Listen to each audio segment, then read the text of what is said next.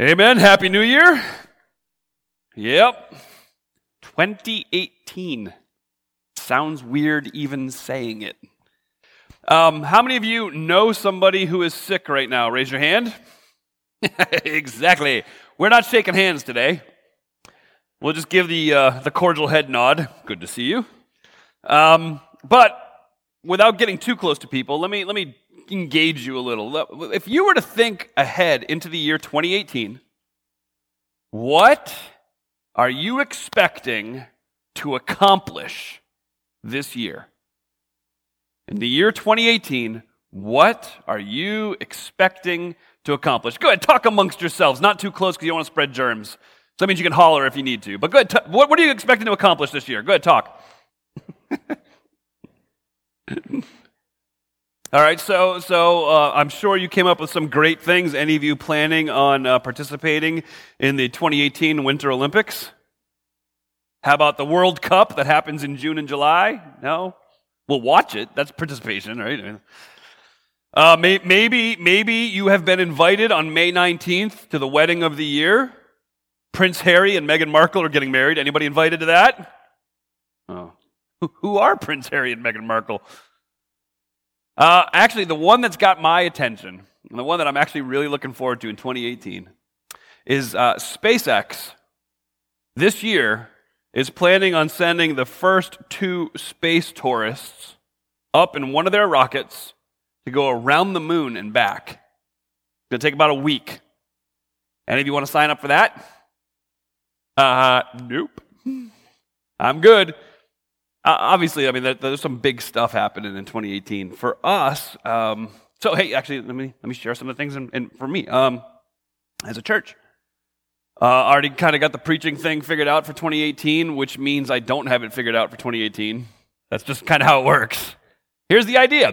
Doesn't happen. Um, but what we're looking at doing is once we, uh, in the next couple of weeks, we're, we're going to be starting to talk about Uniontown Bible Church. From Scripture, what is our mission as a church? What is our vision as a church? What are our core values? Not not to talk about uh, from a um, corporate sense, but to talk about it, uh, what the Bible says. See, we don't get to pick what our mission and vision is as a church. It's given to us, yeah? And so that's what we're going to work on for a couple of weeks together, walking through Scripture as to why we believe we're here as a church and what God's called us to as a church. And and when that's done, um, we are going to begin a, a series on the seven sayings of Jesus when he was hanging on the cross. Well, at the conclusion of that, it's Easter, which that's just crazy to think about. It's that close. Um, after Easter, we're going to start working through the book of Colossians together. I'm excited about that. After the book of Colossians, we're going to do a summer series yet to be determined, and after that, we're going to work through a number of the Old Testament kings together.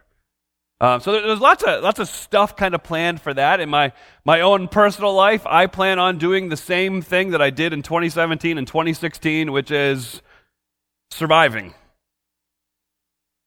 When you think about your personal goals, isn't that what you think of? I just want to put my feet on the ground tomorrow. I just want to make it through today. I, I don't know if you had that. I, last week I had that, and, and and I don't want to make it sound like I'm whining, but but for me it was like, I cannot wait for Christmas Day. Christmas Eve is exhausting. Even after the services, going home and doing the family stuff on Christmas Eve is exhausting. Christmas Day is not exhausting. Christmas Day is one long happy nap for me. um. I think if you were to ask the average American to be completely honest and tell you how they were, the answer you would get is exactly that. I'm exhausted. I'm just, I'm just tired. Um, one of the reasons that is, is because our culture today uh, is one of the busiest, workaholic, exhausted cultures in all of history. Um, the reason I believe that that is the case is because we have an identity crisis as a people. We have identity crisis, one that one that you and I often buy into even as Christians on a regular basis, and it comes down to this, what we do in our identity. We find what we're doing to be our identity. Let me, let me, that didn't come out real good. We find our identity in what we do. There we go. That's a little more clear. Um, and so in order to maintain that identity, we maintain this incredibly hectic schedule in order to get to the end of the day, the end of the week, the end of the month, the end of the year, and to be called successful, right? What's success? Well, in American culture, success is having money and possessions, but no time. So think about that. So that would mean the opposite of success would be have all kinds of time and no money.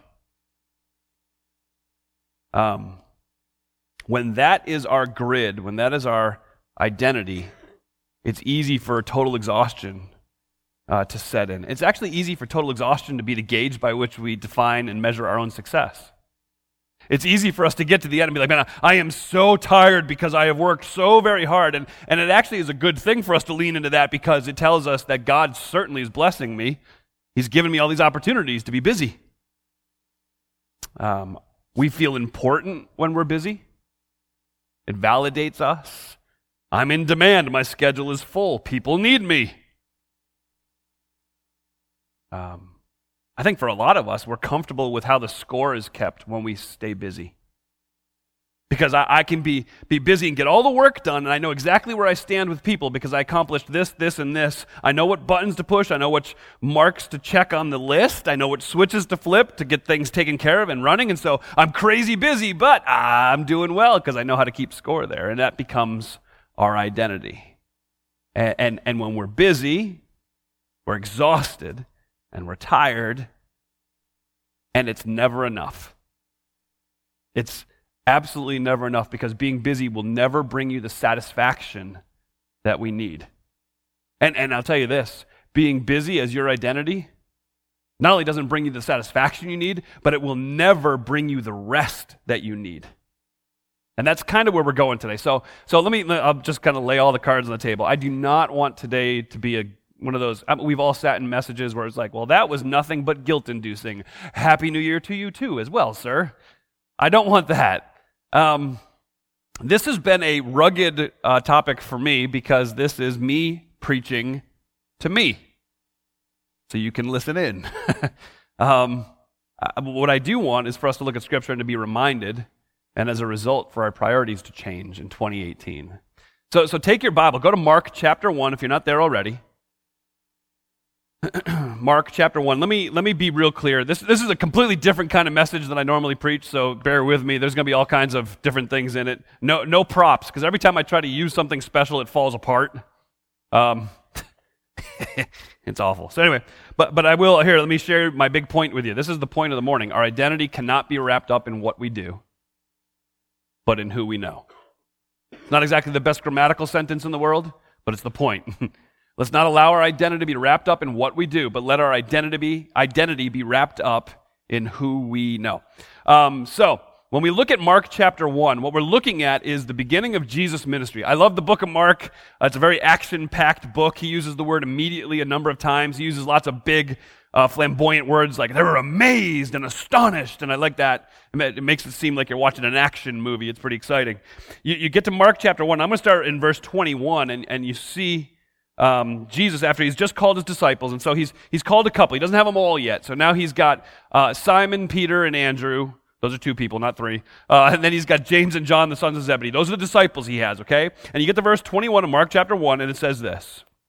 They went to Capernaum, and when the Sabbath came, Jesus went into the synagogue, and he began to teach. That's not an uncommon occurrence. Visiting rabbis would do that in the synagogue all the time. And so Jesus walks into the synagogue and says he began to teach. And when he began to teach, verse twenty-two, the people were amazed at his teaching because he taught them as one who had authority, not as the teachers of the law.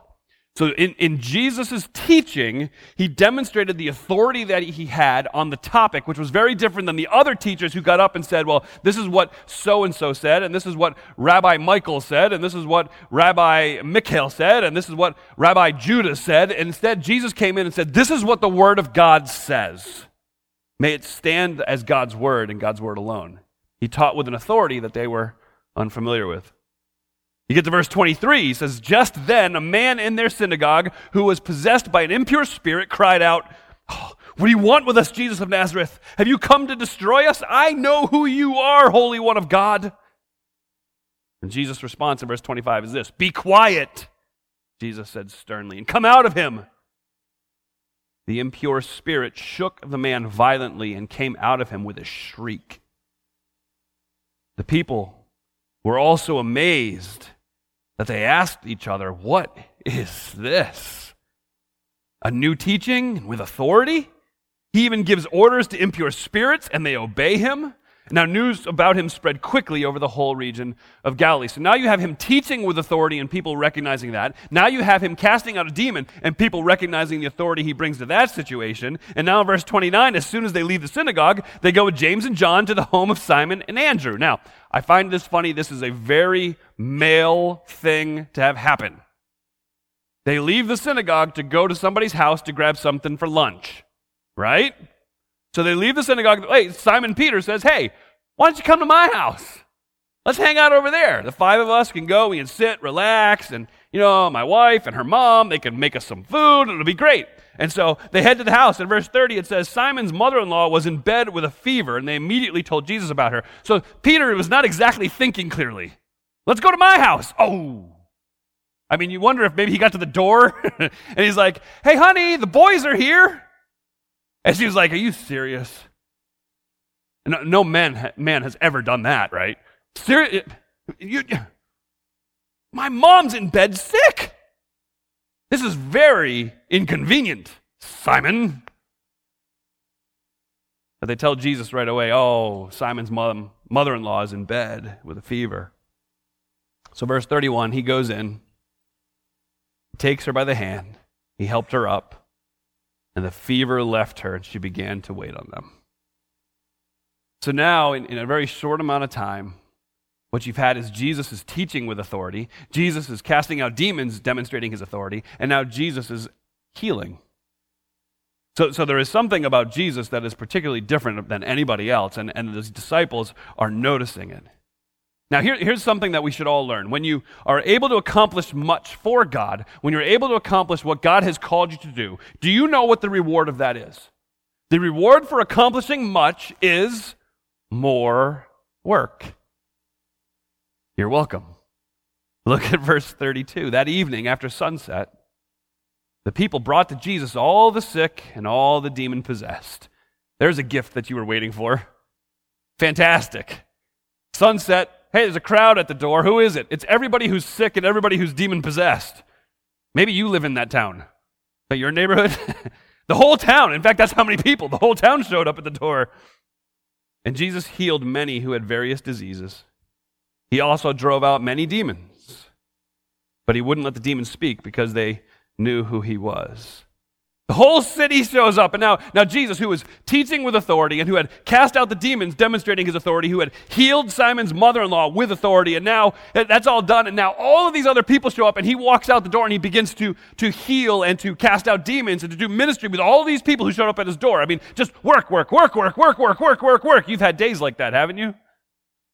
I mean, did you think that maybe Jesus was done after he taught in the synagogue, and then the, the, the demon-possessed guy started talking? Like, oh, now, now I got to deal with that. And then he, he deals with the demon-possessed guy, and then he goes to Simon's house, and oh, now she's sick. And, and she, he deals with that, and he's got to think, now my day is over, and he opens the door to this crowd of people who are needy, to say the least. Ever had that day? Jesus did. He handled it well. What does he do next? In verse thirty-five.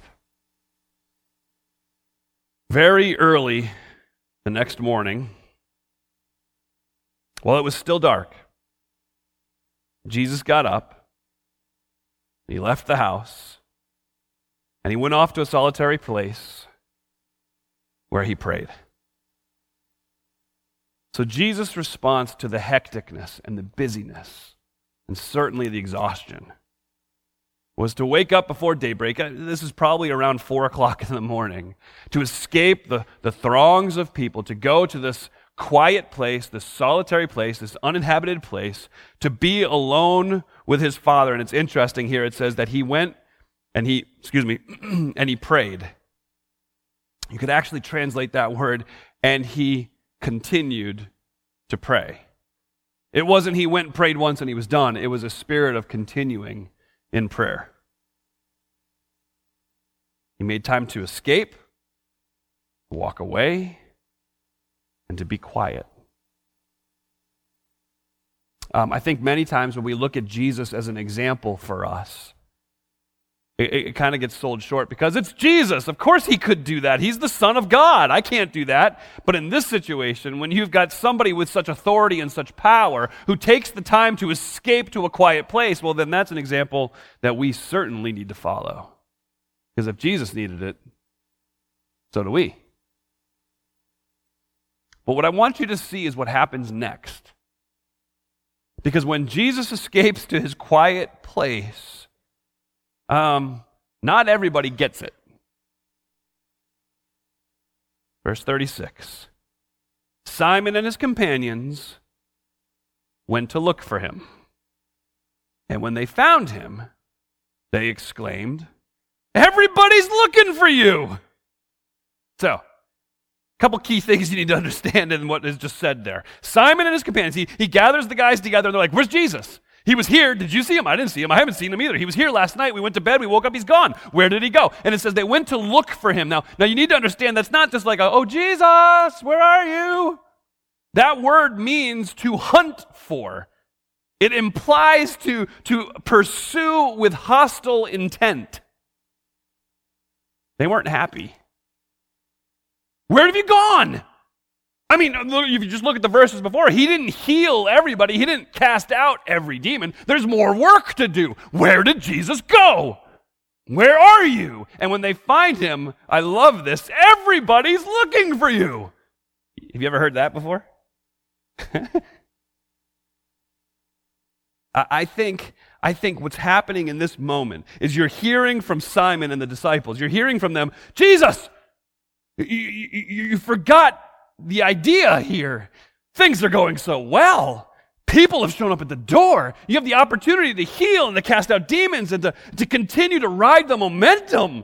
Oh, everybody's looking for you. Get back down there. Be a good Messiah, would you?"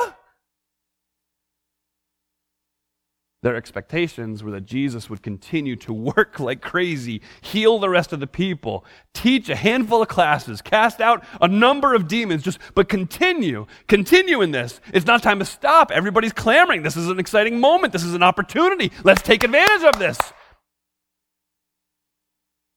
And Jesus' response in verse thirty-eight is this. "So let's go someplace else then. Maybe to nearby villages, so I can preach there also. Because that is why I've come." See, Jesus' response to the disciples was, "Listen, I, I just spent the time renewing my focus with the Father." And I don't have time to get into it, but this is one of three times that Jesus escapes uh, to, to solitary, to quietness, to pray and spend time with his Father.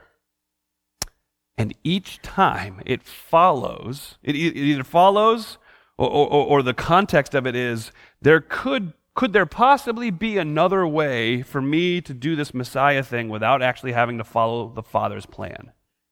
He, he escapes immediately after he feeds the five thousand, so now he's fed five thousand, and the crowds know him and adore him, and they're following him everywhere, and what does Jesus do? He escapes to pray. And you have this moment here where all the crowds have come to the door and, and his name is being spread throughout Galilee and he escapes to pray. And then you have that moment just before the cross where he goes to Gethsemane. Is, and you hear it come from his mouth. "Take this cup from me." So here Jesus has escaped to spend time with his Father. He's had his focus renewed. He's had his identity renewed because of his relationship with his Father. And he looks at his disciples who are saying, "Get back down there. Let's heal some people. Let's set up some of those Disney lines to make it a little more organized. And maybe we could have a healing speed pass and you could do a number of them at once. I mean, let, let's get this taken care of." And he says, "Stop. That's not why I'm here. I'm, I, you're absolutely right. The people are enthusiastic and there's there's people clamoring for me, but but that's not what my Father has sent me for. I'm, I'm not here to be a public relation person's dream. I'm not here to be busy. I'm not here to get these people to adore me without understanding the message that I'm sharing with them." I'm not here to rally a group. I'm here to do what God has sent me to do, and that means we go spread the word someplace else. A little sidebar, and this really has nothing to, well, it does have to do with the message, but it's not the point. So let me just share this with you real quick. My hope and prayer for Uniontown Bible Church is that's our response at all times. That, let me explain that. That we don't become complacent with more people in these seats. That we don't grow content over a very healthy financial situation and standing. That we don't uh, allow our celebration to stop on, did you see Christmas Eve? That was amazing. What a wonderful service. And that becomes what our, our hope is in. And may that never be what we're about. May we always be about those, taking advantage of those opportunities, thanking God for those gifts, and then using those, multiplying those opportunities to share the good news of the gospel with the people who live around this area. May we always be about preaching the message that Jesus came when we were most rebellious. May we always be about taking advantage of the opportunities when people who would otherwise would never set foot in a church come and find themselves in these very seats, and there's somebody in front with a Bible open in front of them. May we always take advantage of the opportunity to say, listen, let me tell you about the love that God had for you. God loved you, and he sent his son Jesus Christ for you. And he came and he he paid your debt. He he signed the, the, the ticket so that it is taken care of for you. So at the end of your meal, when you go to pay for your meal, it's already been paid for. You do owe that money. You do owe to the, the debt, but Jesus covered that debt for you, and he wrote it in his blood, and he wrote over the top of it, it is finished. May we always be about taking advantage of those opportunities to talk about our Savior who, who literally died for you in your place and literally was buried in a tomb and then literally rose from the dead three days later. May we always be about celebrating the fact that we have a Savior who, who's on the right hand of the Father. And he's not just sitting there, no, I'm so bored. When do I get to go back, Dad? No, Jesus is there, and he's daily making intercession for us. He is protecting us and speaking words over us when Satan makes his accusations against us. May that be what Uniontown Bible Church is about. Not about how many people go here. I mean, not that I want y'all to leave. I'd prefer you stay. It's a little more fun. My, my, I talk to my wife all the time. It can't just be her. Do you get sick of me? I should stop the jokes there. um, and, and, and I don't want us to be in a place, uh, well, I don't know. I don't know. I'd be careful how I say this too, but I always want to have to rely on God's perfect provision for us as a church, right? I mean, but I, I don't want to get to the place where I'm just terrified because we don't know how we're going to make payroll. I praise God. We're not in that place. I have been there before. It is not fun. And I want to celebrate the fact that we're healthy financially. But if that's all we're focused on, then we have missed the point. Man, God has placed us here upon this hill to be a beacon to this area. And so you're going to hear a lot about that in the upcoming months. May we just run face first off this hill into the darkness that's at the bottom of it. May we shine the light of the gospel of Christ everywhere we go.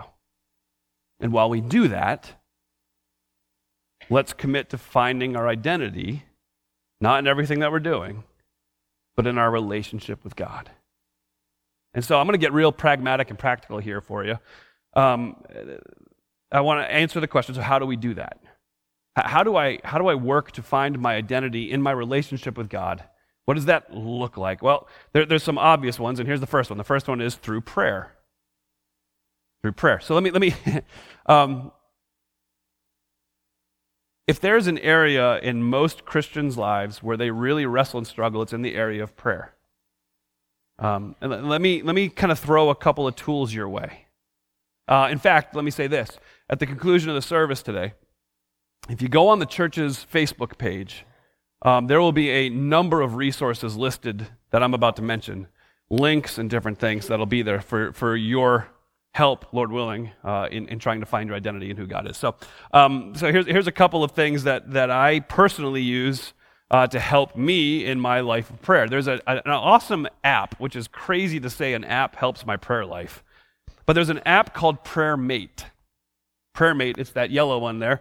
The, the, the Prayer Mate really is just a system to organize your prayer requests. Um, and so, the, so you guys know, um, I have a list of towns in the area that I pray for one a, one a week, or one sorry one each day. Um, and then I've got our staff members all listed and some of their personal prayer requests, our elders and our pastors all listed, some personal prayer requests. On Wednesdays when we meet together as a staff team to pray for the requests that you fill out on your connection card, um, I'll do a number of things. I'll take uh, a list of some of the requests that are shared in public, and then as we're praying through the list, I'll I'll highlight some of them and put them into it. And and the way Prayer Mate works is it uh, every day when I open it up, it throws new requests in front of me to be praying for. It helps me with my prayer time. Something else that's been a huge help and encouragement to me in my own personal prayer life has been learning how to pray the Bible. Sounds very holy and spiritual, doesn't it? Uh, very pious. But let me explain this to you. There was a, a fellow named Don Whitney who wrote a book called How to Pray the Bible. Um, um, it, it actually is, is, it's not just opening up the Bible and going, okay, so let's just read this, and this is my prayer for today. My prayer is Psalm eighty-five. You, Lord, showed favor to your land. You restored the fortunes of Jacob. Amen. That's not what it is. What it is is opening up Scripture and using God's Word to guide and instruct your prayers. So it would be looking at Psalm eighty-five one, which I just read. You, Lord, showed favor to your land, and you restored the fortunes of Jacob. So what comes to mind when you say that? You know what, God, look what you have done for me. Look at the favor that you have shown me. Look at the family that you've given me. Look at the laughter you have surrounded me with. Look at all these things that I don't deserve, but you continue to dump out on me. That has come from you in your hand. God, thank you. You've restored the fortunes of Jacob. Lord, Lord, I, I can think in my own life of the times that I have wandered and walked away from you, and yet you've brought me back in your mercy and in your grace. Thank you. And so those things help instruct your actual daily prayer. And so I'd encourage you to do things like that. That's prayer is one way that you can find your identity and who you know. Another way is fasting. I think something that we overlook regularly is the opportunity to fast. Um, part of it's because we don't understand it. I don't like being hungry, so I'm not going to fast. Um, what what fasting is really is, is is you skip a meal, you skip two meals, and then every time that you would take lunch or you would be eating, you spend that time praying. And on top of that, every time you feel that hunger pain, that should remind you, man, I, I'm committing this to God today. And God, help me to walk through this and, and to experience your presence in this. And then at the end of the fast, then, then you celebrate. You feast then. Because it's a reminder to you of all the good gifts that God has given you, and it's a reminder that God's not done being good to you yet. And so we, we should be more intentional about our fasting. This time of year, probably the most common one is this, reading. Reading. This is when we all start with great intentions, our yearly Bible reading plan. And then somewhere around January thirteenth or fourteenth, we started again, right? Now, come on, let's just be honest. And, and so let me let me encourage you. We we should be reading Scripture. This, this is God's very word to us. This is how we know him. It's through his word.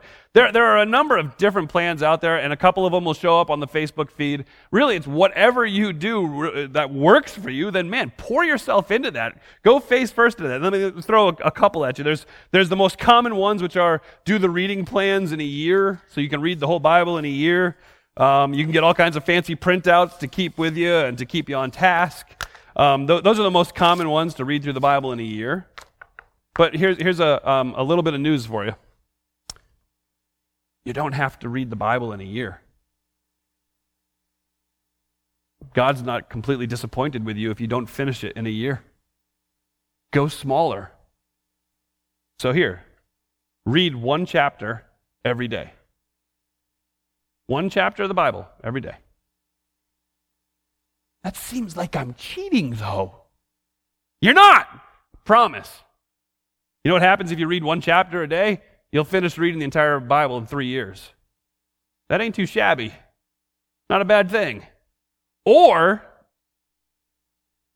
go bigger.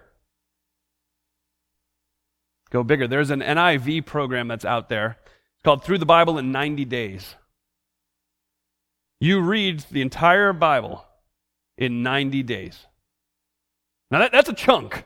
Not gonna lie, that's a that's a big old chunk. That might be too big, so so maybe dial it back. So so do this: Re- sit down and commit to spending some time reading one book of the Bible in one setting.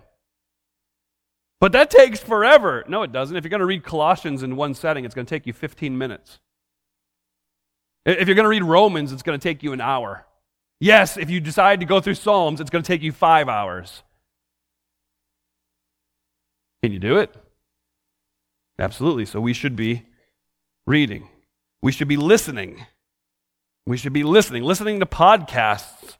Listening to some different things. Um, uh, we have our own podcast. Uniontown Bible Church puts out a podcast. It it hits usually Sunday afternoons, if not on Monday, and you can re-listen to the message. And so if you want to sign up for that podcast, you can join my mom.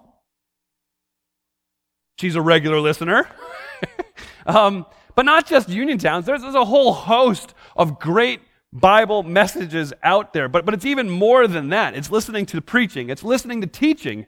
Many Bible colleges and seminaries are putting out material for you to listen to from their classrooms that you don't have to pay for. So you could sit down and listen to an Old Testament history class for nothing that some poor college kid is paying thousands of dollars for. Ha! We got that one. And I'm paying for it twice. I don't know how that works. Um... The other thing you can do is something that my wife does.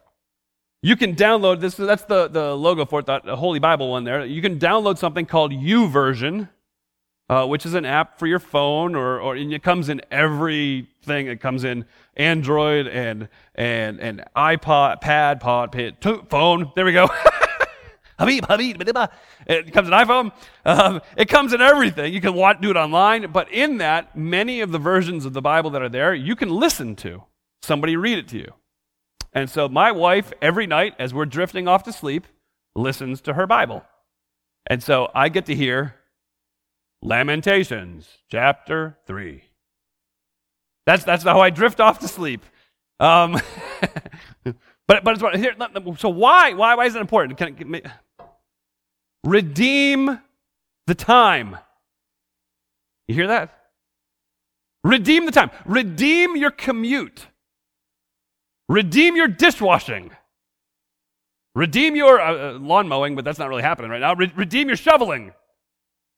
Re- redeem those moments in the garden. Redeem the time. Listen, let, let the word of God continue to dwell in you richly. Let it continue to, to, to, to wash over you. And there's no better way to do that than to simply throw on your iPhone, iPod, your Android, your whatever it might be, and listen to Scripture.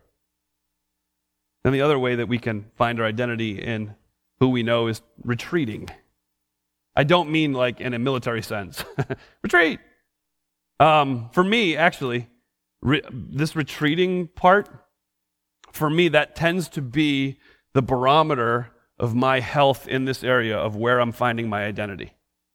If I'm doing a good job getting away alone with God, even for a few hours, Then, then I'm doing it. Because here, I'll just here, I'll just lay it all out in front of you. Um, because in my life, I have to fight to not avoid the quiet moments. I know that may surprise you. I enjoy being loud. I enjoy noise. I enjoy activity. I enjoy action. And sometimes I just kind of gravitate to the noise, and I'm never quiet. So a good example of that, I caught myself doing this this week. I get in the car, and the radio goes on instantly. I don't even think about it, because I need noise. And for me, I need to not avoid the quiet. I need to go into the quiet. I also tend to avoid, um, I'll use the word rest. That's not the right word, but I avoid the the, the stay. I, I don't stay away from things enough. Um, because for me, what I end up doing is I end up looking at my identity as being wrapped up in all the things that I do. And if, if that's who I am, then I need to be there. And if I'm not there, then then, then I'm not going to be needed. And if I'm not needed, then I'm not liked. And if I'm not liked, then what am I going to do? And so I need to intentionally and purposefully take time to retreat. So so I would encourage you, take take even a few hours. Go go when it gets a little warmer, go find a park. Go go find one of the fields and just sit. And start your retreat time with simply just opening your heart to God and be like, God, listen, I'm here, I'm alone, I want to hear you. So I've got your word here with me, and I'm just going to talk to you. and I'm going to read your word. And I'm going to find my identity in what you've done for me, not in what I've been trying to do.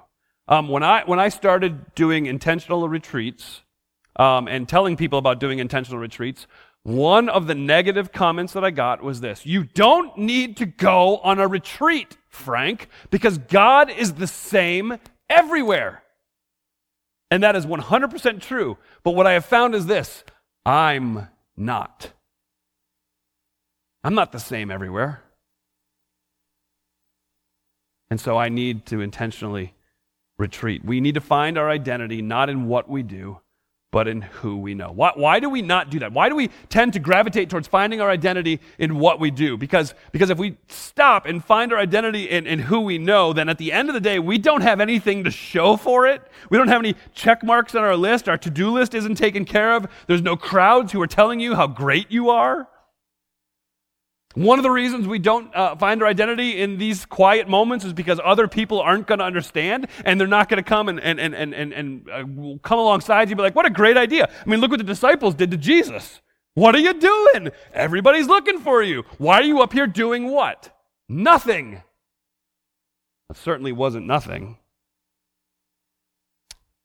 We must find our identity in who we know. And here's, here's, here's, okay, so all of that, and now I'm going to preach. So get ready. It's not going to be long. When we find our identity in what we do, it leads to total exhaustion. Because we're doing and doing and doing and doing and doing and doing and doing, because that's the scorecard, so we're exhausted. But when we find our identity in who we know, there's rest. Why?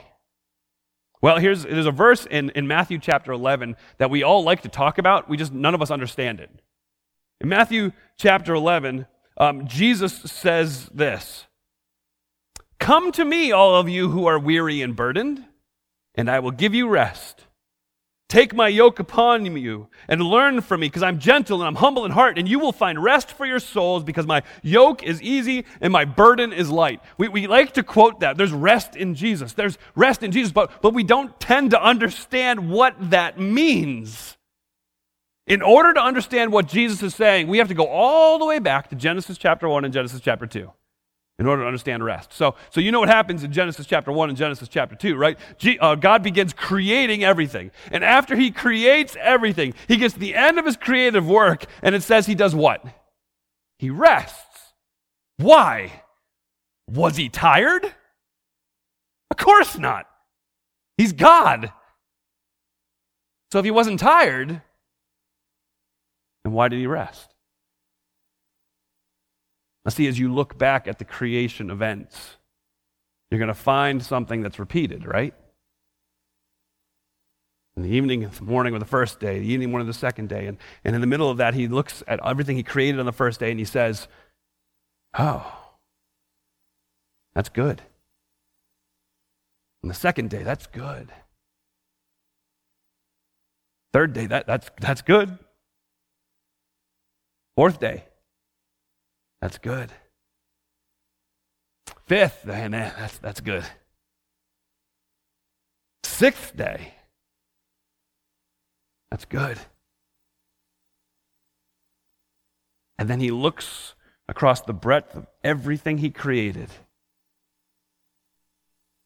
and it changes. Because now it's no longer good. He looks at everything he created: sun, moon, stars, birds, fish, animals, trees, plants, mankind. And he looks at all of it and he says, oh, that is so very good. And then he rested. You know what rest is? Rest is being absolutely satisfied with everything that's been done. All that is needed to be done is done. And it's done so very well. So you can rest. So in Matthew chapter eleven, that's exactly what Jesus is promising his people. Saying, are you exhausted? Are you tired? Then let me tell you, you come to me. You find your identity in me. You find me. And what I am going to give you is rest. Because what I've done for you is so very good. There's nothing left for you to do because it's finished. So in twenty eighteen, we must find our identity in spending time with the one who we're following, in seeking to be refreshed by the one who continues to lead us, by sitting still long enough to hear the whisper of the one who looks at you and says, "It is finished." And that is so very good. Let's pray together. Lord, I am uh, one hundred percent guilty of being the one who needs to hear those things more than anybody else in this room.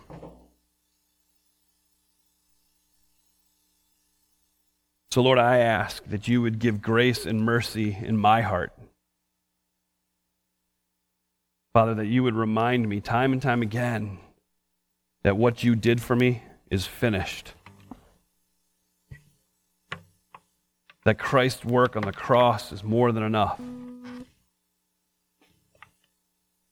And that in him I have rest. I pray for the exhausted soul who's here this morning, who has worked so very hard, who continues to work so very hard, because there's work to be done. But God, I ask that you would give them the opportunities that they need to just stop for a few minutes to remember what it is you've done for them. And that in you, the work is finished. And they can be completely satisfied with the results so they can rest. Lord, I ask that for all of us. May we find rest in you as we remember that you came and died for us, and someday soon you're coming back. Lord, thanks for a different kind of morning. Thank you for your love for us. It's in Jesus' good name I pray. Amen.